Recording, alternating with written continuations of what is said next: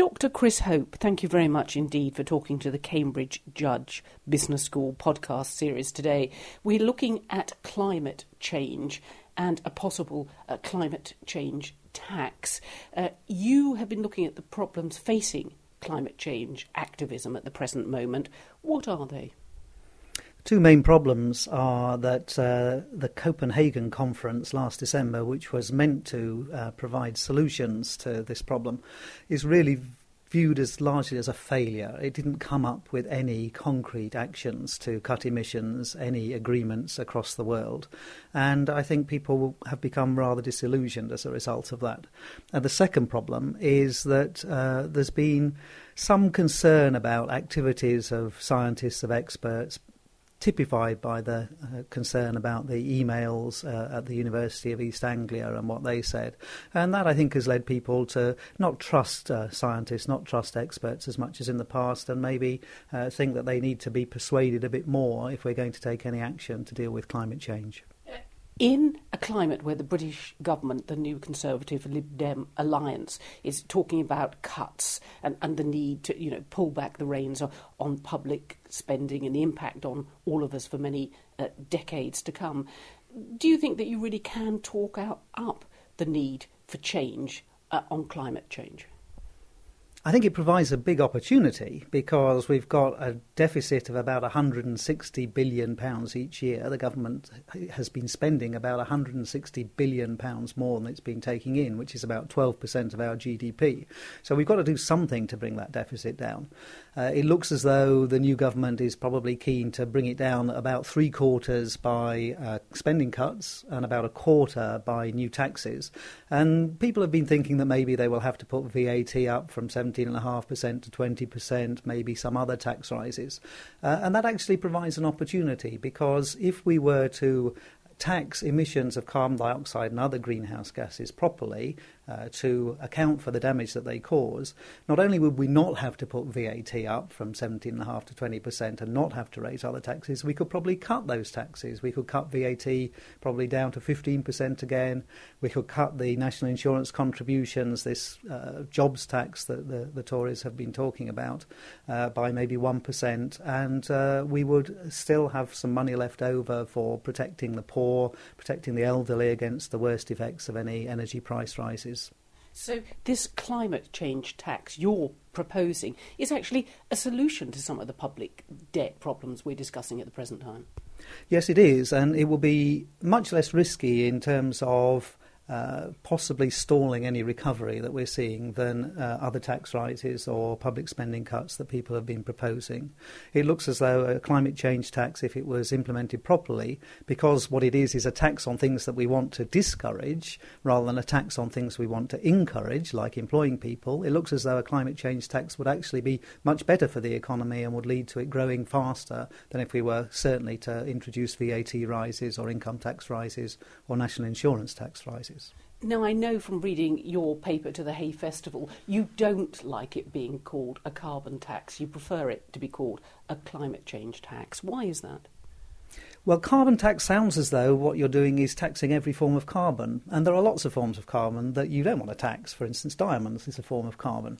And so it's just the wrong name for it. What you're doing is introducing a, a tax which is uh, making polluters pay for the damage that they cause, the climate change damage they cause by their emissions of carbon dioxide mainly, but also the other climate change gases like methane and nitrous oxide. So by calling it a carbon tax, it's, it's just the wrong name for it. And a climate change tax is just a much more accurate name. Well, if, if we were to look at Dr. Chris Hope's solution to the present uh, financial difficulties we find ourselves in, and VAT stayed as it was, it didn't go up, how big would that climate change tax be? It looks as though if we do all the calculations about how much damage is caused by the emissions of these greenhouse gases, that at the moment every tonne of carbon dioxide that we put up into the atmosphere is causing about 75 pounds worth of extra damage in all the years and decades that it stays up there and all the time that it spends uh, uh, spreading out around the atmosphere with all the other greenhouse gases. So that's about how large the climate change tax should be. Uh, initially, about £75 on every tonne of carbon dioxide. Now, of course, most people don't have uh, tons of carbon dioxide in their heads. And so, what we can say is that a, a climate change tax of £75 per tonne of carbon dioxide would increase the cost of electricity from coal by about 60%. It would increase gas prices by about 50%.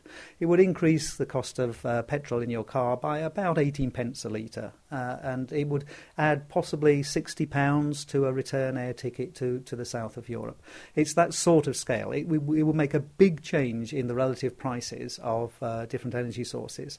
And of course, the key thing is uh, that nuclear power and renewable energy sources and energy efficiency would not be subject to this climate change tax because they don't cause climate change, and they would suddenly look far more uh, attractive economically than they do at present. So, to the average household or family for a year, if we were that green man and woman and that green family, actually, depending on your behaviour, your climate change tax may not have any impact at all for the average person, the climate change tax will be at least outweighed by the reductions in VAT and the reductions in income tax or the reductions in national insurance contributions. So the average family would end up being better off overall. If you were then to take the steps of increasing your energy efficiency and switching to renewable energy sources or taking other green steps, then you would be far, far better off because VAT, instead of going up to over 20%, would come down to 15% and everything you buy would be an awful lot cheaper. And all you have to do uh, to get this great benefit, economic benefit, is to tax the emissions of carbon dioxide and other greenhouse gases as they should be taxed because they are causing pollution, and polluters should pay for any damage that they cause. Now, you just mentioned nuclear energy and, and the impact of the so called clean uh, fuels. Will they definitely cut greenhouse gases if we moved more over to those? And, and what about the cost benefit analysis there? Uh, at a climate change tax of £75 per tonne of CO2, a whole raft of new energy sources become uh, cost effective. Nuclear power, almost certainly. Uh, renewable energy sources, wind power, offshore and onshore, um, tidal power, energy efficiency measures, even things like uh, carbon capture and storage at coal-fired power stations becomes economic at a price of much less than £75 per tonne of carbon dioxide. So all the studies that have been done suggest that we would almost certainly be able to cut our emissions radically by that kind of measure, maybe by 30% in the next 10 or 15 years and by 80% over the next uh, 40 years or so.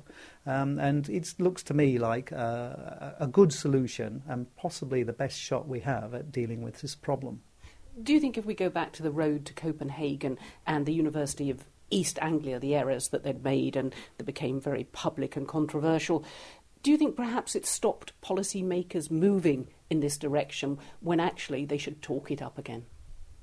I think what it's done, particularly the failure of Copenhagen, is to make people very wary about large international agreements where you have to get hundreds of countries to sign up to an agreement before you do anything. Particularly when some of those countries may be developing countries like China or India or Africa, who at the moment don't seem very keen to sign up to these limits on emissions. And it's very hard to see why and how we can twist their arms behind their backs to sign up to these agreements. So, the great beauty of a climate change tax is that you can implement it either in a single country or in a single region like Europe. You will have the economic benefits of that because you'll be reducing your costs of employing people by reducing VAT and income taxes, and your economy will grow faster as a result of that. And then other regions of the world will see that you're doing well and you won't then have to twist their arms to cut carbon dioxide and other emissions. They will want to put on a, a, climate change tax because they will see how well it's worked in Europe and possibly America if they were to take that step first. But we have to take the first step. We're the advanced economies. We're the ones who've done most to cause the problem. And it's us who should be taking the lead in showing how to deal with it. Just finally, Dr. Chris Hope, do you think policy makers are imminently thinking of these kind of climate change taxes at the moment? Well, we're in very interesting times. Two or three years ago, tax was a, a, a, very dirty word, and people were very wary about the idea of introducing a new tax. But since we had the financial crisis, trading has become a dirty word as well. And a lot of the other solutions that people have put forward for trying to deal with uh, climate change have involved very complicated and difficult trading regimes, um, and people are now are, are less happy about those. And of course, we do need to cut our budget deficit by at least 100 billion pounds a year. So that's opened up a whole new range of opportunities for suggesting new solutions that can kill two birds with one stone, that can deal with the climate change problem, deal with the budget deficit, and lead to us moving forward in a far healthier state than we otherwise would do. Dr. Chris Hope, I've enjoyed our conversation very much. I shall watch those newspaper headlines on the future of climate change tax. Thank you for talking to the Cambridge Judge Business School podcast series today. My pleasure, Bonnie.